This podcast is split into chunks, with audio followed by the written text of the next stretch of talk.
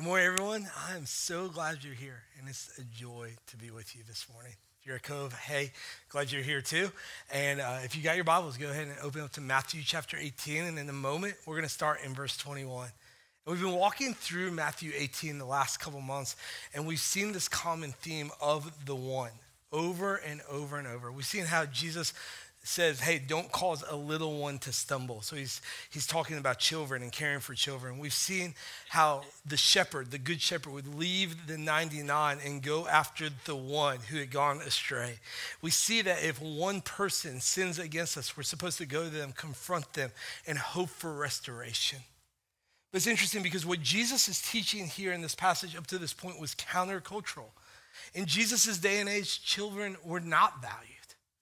They weren't valued at all. In Jesus' day and age, a good shepherd might leave 99 and go after one, but he might also say, okay, that's just one sheep. Like it can die, it will be okay. There's also an idea that a lot of people, when someone sinned against them, they wouldn't go deal with it. They would just stuff it away and forget about it.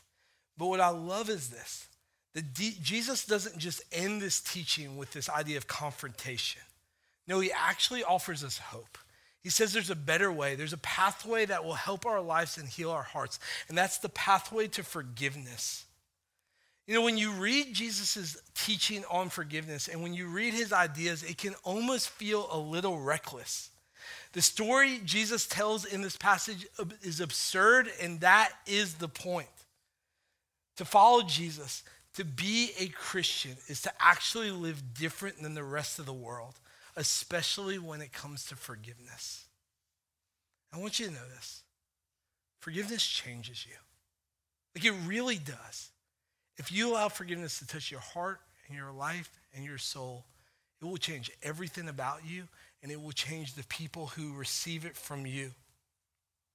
And I'll also say this that there's no way in the 30 minutes we have this morning that I can touch on every single thing that the Bible says about forgiveness.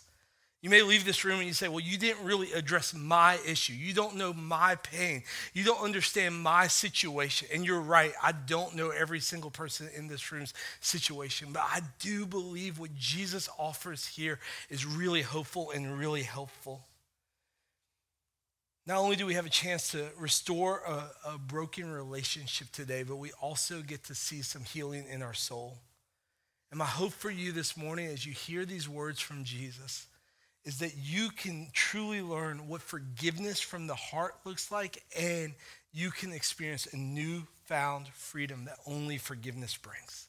Let's read Matthew chapter 18, starting in verse 21. then Peter came up to him and said, Lord, how often will my brother sin against me and I forgive him? As many as seven times? Jesus said to him, I do not say to you seven times, but 77. So we'll just kind of pause there real quick. Peter asked a really interesting question, right? He goes up to Jesus and says, There has to be a limit, right? Like if someone keeps doing the same thing over and over, how often should I forgive him? And he's like, I've got an idea. Seven times sounds perfect. And in some ways, Peter's not really asking a question. Most likely, he just wants everyone to know how big his heart is. He wants to, everyone to know, like, hey, look, I've arrived. I think I really understand Jesus' teaching at this point. I mean, in every way, Jesus has been elevating the Old Testament teaching. He says, hey, not only should you not murder, but don't even have hate in your heart. He says, not only should you not commit adultery, but don't have lust in your heart. So Peter kind of pauses Jesus because the rabbis have been teaching forgive up to three times. And Peter's like, not only should you forgive three times, but how about seven times? He said, Jesus, I understand what you're saying. And Jesus looks at Peter probably with just great compassion. He says, I say to you 77 times. Some of your translations might say 70 times seven. And if you love math in this room, that's great. Um, but like, you're also like, oh, so that, like, I can do that math, but Jesus doesn't want you to do that math.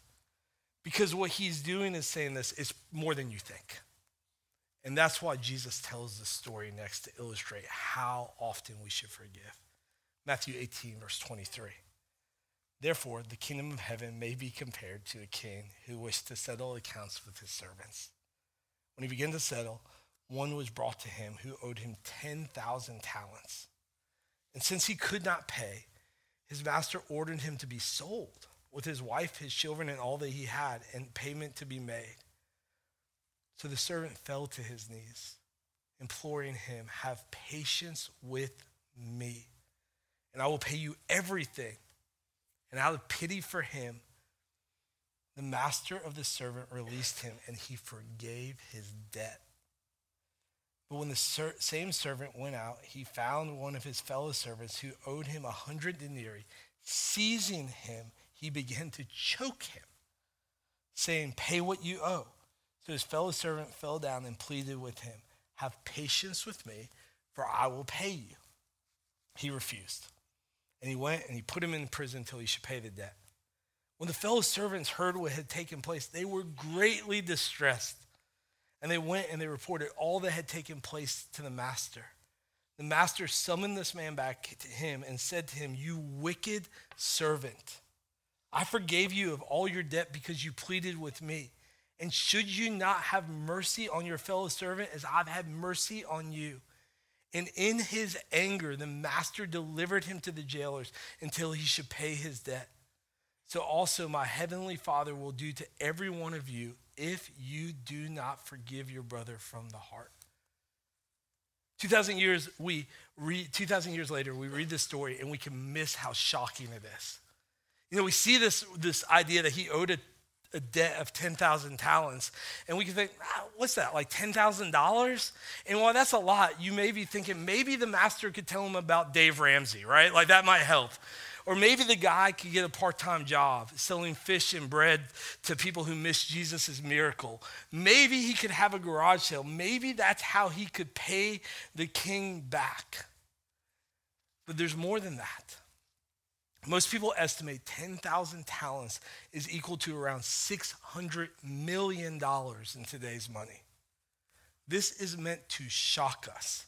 This is, in some ways, meant to be comical and almost absurd. And I think until we view it through this kind of lens, $600 million, we will never get the point of what Jesus is saying. Think about the weight of that. Some of you, you have been in debt in your life. Maybe you're in debt right now. And you know the pain that can be. You know the burden that can come with. You know what it can be like to owe someone that. But with that kind of debt, I think most of us would agree a garage sale or a part time job is not going to fix the problem. But then it gets even more absurd, right? Like we've already seen some absurdity, but it gets more absurd. The servant goes to the master and is about, he's about to be thrown in jail. What does he do? He falls to his knees and he says these words Have patience with me I'll pay you everything. This man is living in a different world, in a different reality. You get it, right? Like if someone owed you $600 million and they fell on their knees, and that's probably the right place to be at that point, and they just say, hey, I'm gonna get there. Like, trust me. Like, you're like, there's no way. Like, this debt is insurmountable. And before we look at the king's response, I think there's some fair questions to ask, and this is it. How in the world did this guy get this kind of debt? Like, how is this even possible? I think there's probably a very small percentage of people in this time in history who could even get someone to loan them that kind of money. No one in Jesus' day could even fathom owing someone that much money. And that's the point. There's something else here, too, that you don't want to miss. It says something not only on how this guy assumed this debt, but why did the king allow him to assume this debt? What kind of generosity was this? Because the king knew what was coming. The king knew how good his heart would be towards this guy. And the king sees his situation. He has compassion. He has mercy. He has pity. And then, I'm using this word a lot, but I don't want you to miss it. Something even more absurd happens. The king forgives his debt. I mean, this is shocking. In other words, the king absorbs the debt. Whatever this guy owned, the king says, I'll take it. And this story is meant to point every single one of us to the heart of the gospel. It's meant to help every single person who hears this story to think about the debt that they owe to God and how we can never pay it. And how when we were hopeless, Like this person in the story, sometimes we are tempted to do this. We're, we're tempted to think, God, would you just have patience with me? Like, give me more time. I'll make it right. All the wrong I've done, all the people I've hurt, all the ma- mistakes I've made, all the shame I feel, God, I'll fix it. Be patient with me. I'll pay you back. Some of us, we live in this trap where we think, I'll be better, I'll sin less, I'll read my Bible more, I'll give more money, I'll pay you back for everything you've given me. Every hurt I've done to you, God, I will make it right. And I think in the same way, the king has compassion on us. He saw us when we were far away, when we were trying our best to earn our way back to him, and he has compassion on us. Because whatever we th- thought we owed God, it was more. And it was more than we could ever pay. Tim Keller has often been quoted as saying this that, that our situation in life is far worse than we think it is. Like, no matter how bad you think your sin is and how much you feel separated from God, it's worse than that. But, friends, God loves you. Like, God loves you and he demonstrates his love for you that while you were still a sinner, Christ died for you. In other words, while we were at our worst, Jesus didn't say, hey, clean it up a little work a little harder, go to church a little more, and when you become a person worth dying for, then I'll die for you. No, he looked at us when we were in our worst state, and he went to the cross for us, and he paid the debt we can never pay. That is good news, and some of you need to hear this because before you can experience forgiveness and before you can forgive others, you got to believe that God loves you. Like, if you don't believe that you are worth being loved by God, you will never move forward on this pathway to forgiveness. You are more loved than you can imagine. One writer said, when we get to heaven and God says, Why shall I let you in? The common answer is, Because I believed in Jesus, right? This great answer. But maybe even more profound answer to show our belief is this That'd be because I believe that Jesus loved me. I accepted his love on my behalf. I mean, this is the kind of forgiveness the king showed to that man that day who owed $600 million. And probably most of us would think, okay, we know how the story goes, right? This guy is forgiven $600 million, and what does he do? He goes out and he just forgives everyone.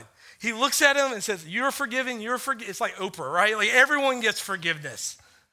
But that's not what happened. Something even more wild is the next part of the story. The next guy meets this guy who owes him a hundred denarii, maybe six thousand dollars, about four months' pay. And the guy does the same thing. He falls on his knees and he says, Have patience with me. I'll pay you back. And he probably could. In four months or maybe even a year, he could pay this guy back. His debt was small. And the man looks at him. And Jesus doesn't want anyone to miss this. He begins to choke him and he throws him in jail. This is shocking. This is one of those things like if you were on your podcast, it would be a Dateline episode, okay? It would be like a true crime podcast. It, would be something like this. Tonight on Dateline, we tell the story of a man who was forgiven $600 million and how he choked a man who owed him $6,000 this season, tune in to find out why and how, right? Like that's silly and that's just not a great joke, but like go with me, okay?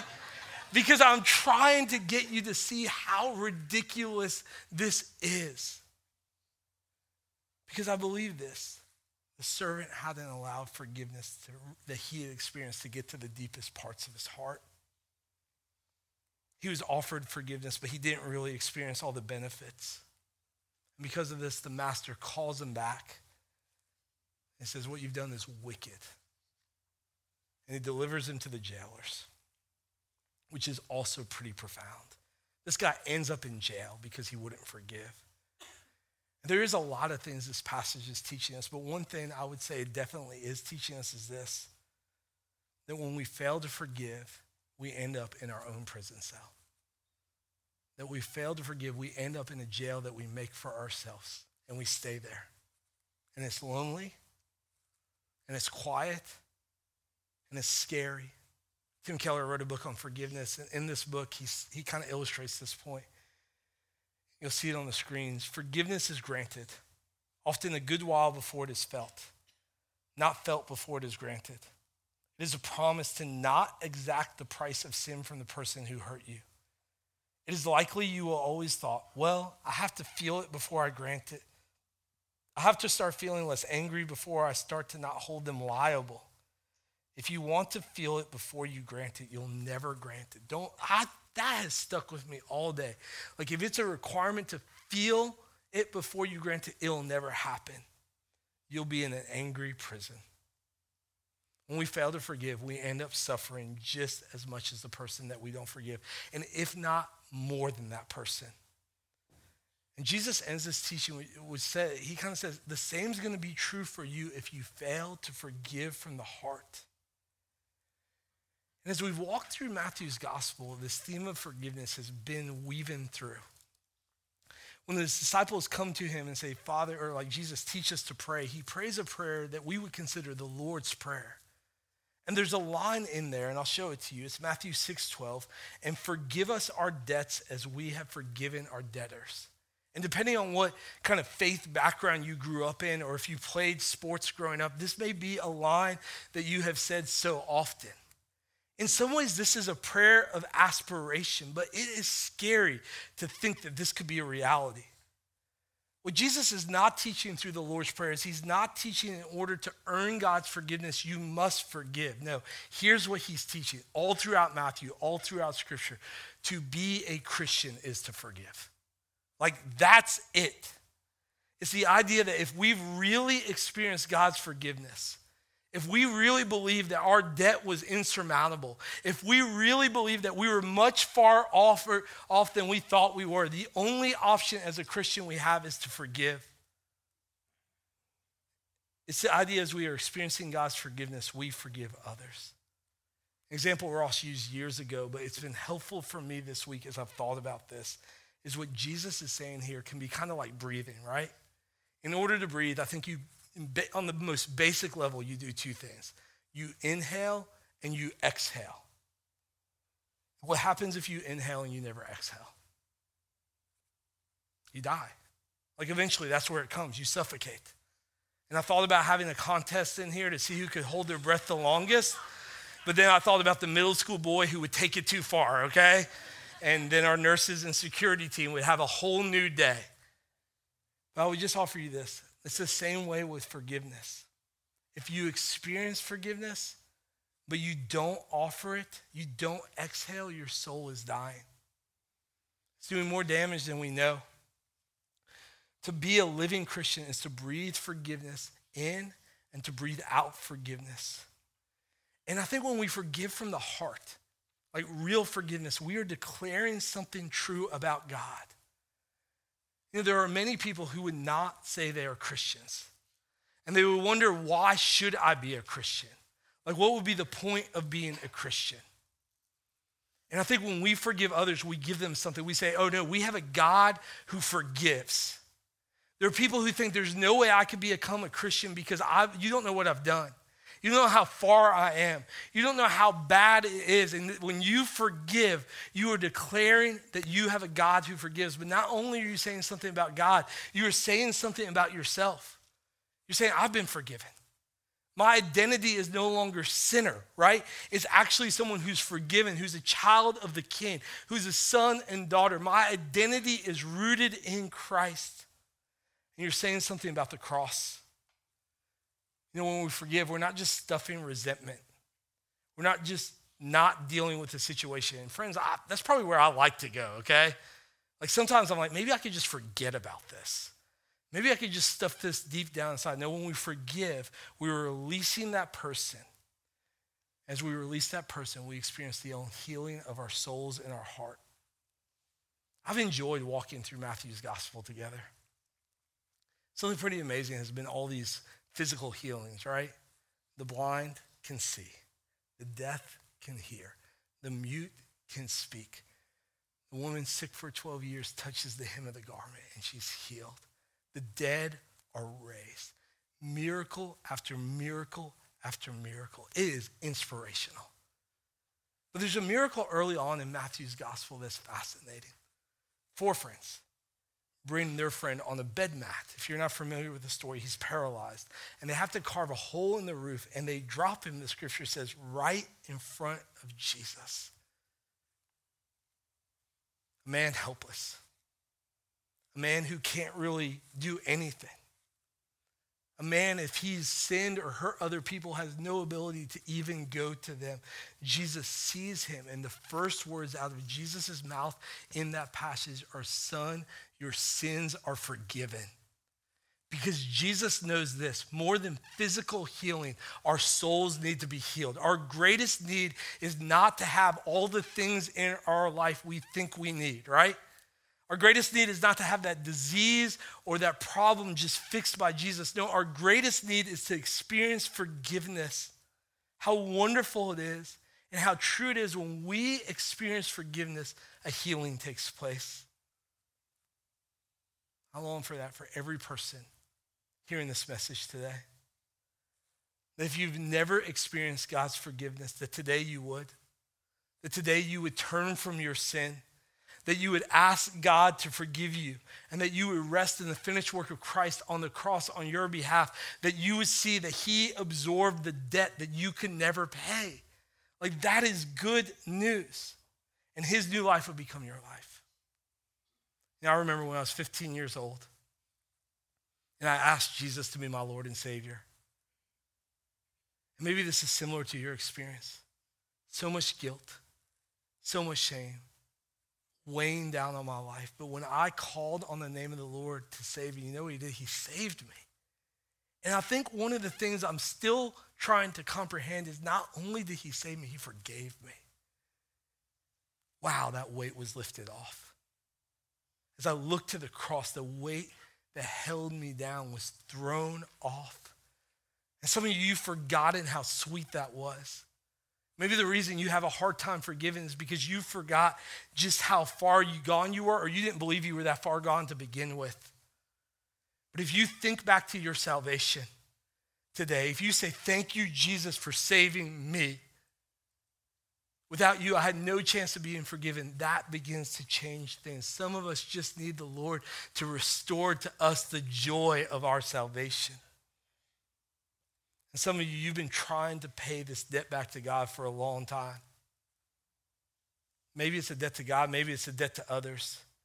Maybe there's something in your life that has caused so much shame, so much guilt, so much pain. It is crushing your very soul and you are exhausted as you come to church this morning, we think, do I need to give something more?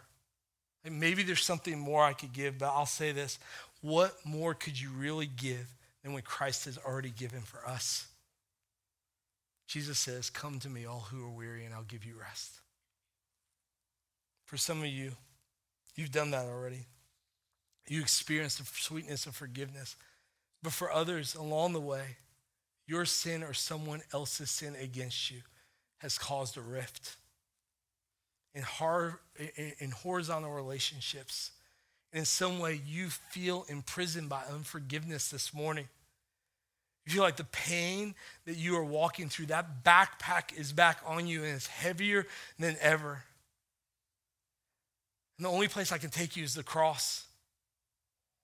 Maybe you've inhaled forgiveness, but you've been kind of holding on to that and you can't exhale and you are slowly dying. And maybe it's been a long time. And let me say this because I don't want someone to, to misunderstand. Forgiveness is not enabling, okay? Like if someone has sinned against you, that is real and that is wrong. But if you are holding on to that, it puts you in a place it never should. Because to actually forgive the person, who's hurt you. You forgive that parent who hurt you, whether they're alive or dead. Your, your spouse, even your ex spouse, the child, the friend, the enemy. You know what it does? It leaves you fragile. Whew. And we don't like that feeling. But can I tell you this? Trust God with that person. You just put it at the cross.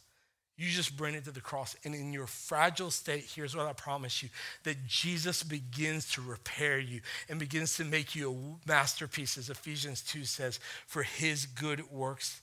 I'd encourage you to come back to the cross with even this because the cross is level ground for all of us. If you think you're better than somebody, just go to the cross and remember Jesus died for you too. He did. It's the place where we're all in the same place, the place where our greatest need is paid for.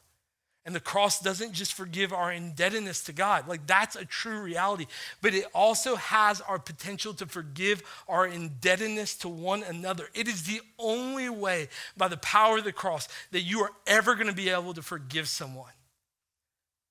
To resent, to be angry, is it like resentment and bitterness? Like that's normal. To forgive is supernatural. And I know this because I've thought this. Sometimes we think this person has hurt me so bad, they owe me more. Have you ever thought that? They've hurt me so bad, they owe me more. I thought that from the time I became a Christian in high school to now. I can remember in high school, a girl broke my heart, and it seems silly right now, like I was in high school, right? But if you're in high school, maybe you know this feeling. And I held on to that for the rest of the semester. And I told her, here's how you'll pay. I won't talk to you for the rest of the semester. I was a real good Christian, right? Not at all. Man, that buried her and buried me. And finally, I had to come to her and say, I'm sorry. And I release you. I've wanted to punish people for what they've done to me or my family because it was so bad, so wicked. I thought maybe one day they'll pay it off, but it'll take a lifetime to get it right. And I get it, right? The pain of sin is very real. It still hurts. It was wrong. I'm not downplaying what's happened in your life. I've experienced those things. And for some of you, even thinking of those things or voicing those things is a really scary place to go. But there's a fair question. Like, what more do they need to give? Something more than what Jesus did on the cross? Even our smallest debts are to be understood with a greater sacrifice. And because the cross covers all indebtedness, we can trust what Jesus says in Matthew chapter 5, verses 22 and 23. So if you're offering a gift at your altar, and then you remember that your brother has something against you, leave your gift there before the altar and go first be reconciled to your brother and then come and offer the gift. It's this idea of abandoning positions. It's this idea of climbing down from your rightful place. Think about what Jesus is doing here. He's painting a picture of someone who traveled about three days and they brought their they purchased their sacrifice and they brought it to the temple to make a sacrifice and offering to God, to experience God's love and his grace and his gentleness like never before. And Jesus says, leave the animal. And like the, I'm sure the audience laughed at that point. Like that's a weird sight. God will take care of the sacrifice. Go home, repair the relationship. And it's a long time. It would have been at least a week's round journey. What Jesus is saying is this He's saying the relationship is more important than the offering. To be reconciled is better than worship, it's better than the service, it's better than the Psalms. It's better than the tithe and offering. And I know this that forgiveness is an event, but it's also a process. But on that road to forgiveness, here's what happens our souls get the healing we need. We ask the question is it really possible to be reconciled with other people? Jesus says it is. Follow up question is it really important? Jesus makes a point to say it is. Colossians 3:13 says this, bear with one another and forgive whatever grievances you may have against one another. Forgive as the Lord forgave you. Forgiveness restores relationships and forgiveness heals you. I've experienced this so many times in my life. Most recently, in the last year, I had something like this happen. I had a great night with friends, and we were enjoying TV shows and laughter and games and food. And man, it's just great. It was a Saturday night in the last year, and everyone went their own way. Came to church, worshiped, gave my offering, served the Lord. It was a great day. That night, went on a walk with my wife. I was feeling good. And then that night, at this church, one of my friends came to me. And they looked at me and said, You really hurt me last night. And I was surprised. I honestly thought they were joking because, and I think this is why I thought they were joking. We just don't do that. Even though the Bible says, hey, this is what you should do, a lot of times we're just like, well, I'm kind of done with that person, so I'll slowly move away from them. But they moved towards us. And all I knew to do was, I didn't fall on my knees, but I just say, have pity on me. I need you to forgive me. And the good news is they did not choke me in that moment, right? What they did is they forgave me.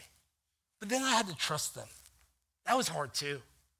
Because I was like, is this going to be one of those stories that I tell down the road when someone's like, oh, aren't you friends with that person? I'm like, yeah.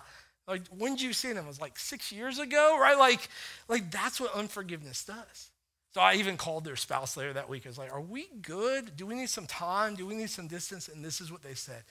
No, I don't want less, we don't want less time with you. We want more time man, we're enjoying meals together soon after that. That's the sweetness of forgiveness. And something else I would say is this that I was so grateful they forgave me, but that brought a healing to my soul that I didn't even know I needed. The Lord touched my heart in places I didn't even realize I needed. Because when you forgive, you're not earning God's forgiveness. They weren't earning God's forgiveness in that moment, but you're declaring your loyalty to Jesus and his kingdom. If Christianity is about anything, it's about forgiveness. And maybe you're longing for that person to come to you. You just want them to say you're sorry or they're sorry. You just want that moment. You're like, don't they know? Don't they know how wrong it was or how wicked it was? Why won't they just come to me and make it right? But here's hope. Whatever thing you're waiting for that other person to do, the cross can cover that too. Forgiveness is not denying our pain. Forgiveness is not enabling someone to continue to sin against us. And forgiveness is not forgetting. Years ago, I was walking. I'll, I'll tell you how I wrote it in here, and then I'll tell you what really happened. I was walking with a friend, so now I'll backtrack. I was going to counseling, okay? Like, you need to hear that. Because some of you need help with this. And even your shame won't let you ask for it. But I was seeing a counselor, and we were working through unforgiveness. This was about six years ago. And as I sit in their office, they say, okay, I want to help you through this. I want to help you know what it means to forgive from the heart. I want you to go home, wait for the kids to be gone, Wait for your wife to be gone. Get quiet before the Lord and ask the Holy Spirit to show you anyone that you haven't forgiven and that you're holding resentment and bitterness to. That sounds like a horrible day, right? But I did it. And it was surprising. The list was longer than I wanted it to be. There were things that I held on to for decades. And then they said do this. And gave me a sheet of paper because they wanted me to feel the freedom that forgiveness brings. They wanted me to experience healing. I was ready for it. And this is the prayer I prayed. And if you have the Bible app, like it'll be in there. But this is what they told me to do. Think of every one of those situations and say this Dear Jesus, I forgive person's name for this sin. I've held on to hurt, resentment, and bitterness. I confessed I tried to make them pay. Oh, that was hard for what they've done to me. I now realize I've been held in a prison of bitterness because of it, Lord Jesus. I choose not to hold my resentment any longer. I thank you for setting me free from bondage and bitterness. I relinquish my right to seek revenge and I ask you to heal my damaged emotions. Friend, that kind of prayer is much safer with Jesus. And the people who have hurt us are much safer at the foot of the cross than they are with us. And so are we. And then this is the end of the prayer, and it was really hard to pray. I now ask you to bless blank in your name. Amen. I did it with every person on that list, every situation. After a few hours of tears, there was healing in my soul. I was free. And I want that for every person in this room. No longer was I in a prison of unforgiveness, but it was transformative. And that's my hope for you. Maybe i have one more thing for you this morning as you're hearing this. Because maybe you've done pretty good at forgiving other people. Maybe you believe God's forgiven you, but the person's name in that blank is your own name. And you've got to forgive yourself. You've got to say, God, I'm no longer holding myself for this because others have forgiven me, and Lord, you've forgiven me. And I'm ready to move forward with you. That you'll stop walking in guilt and shame. And what we'll all do when we leave here is we will exhale forgiveness. Let's pray.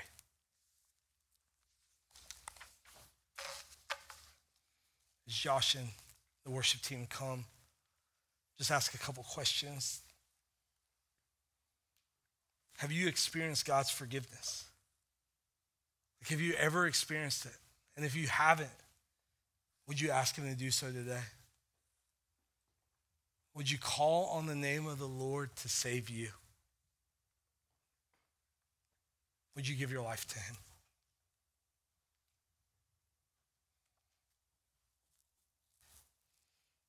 And before we sing, maybe another good question to ask is there someone else you need to ask for forgiveness from? Maybe there's someone you know you've hurt and you've wronged. And instead of actually singing a song about praise and singing a song about not offering God something that hasn't cost me anything, you would go make it right or you would commit to making it right. If God brings someone to mind, pray for the courage to ask for forgiveness today.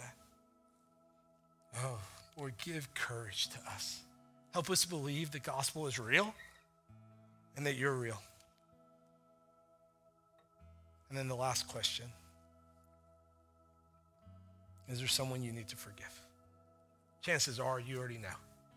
All through the sermon, their mind raced through your head. And you, like, if you're honest, you really want them to pay, you leave that to the Lord. Do it. Don't wait. Forgive. It may be a long, long road and you may need help, the journey will be worth it. Jesus, we ask the same question Peter asked How many times should we forgive? Bear with one another.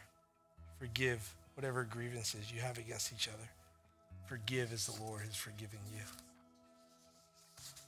pray for the person in this room who's allowing bitterness to hold them in prison, that today they would experience the freedom of forgiveness. Lord, I pray for the person in this room who has been sinned against in unimaginable ways, Lord, that you would come to them. And once again, they would know what happened to them was not okay. I pray you would make it right. I pray each one of us would begin to feel the freedom that only forgiveness brings. Lord, we love you and we thank you for today. In your name we pray. Amen.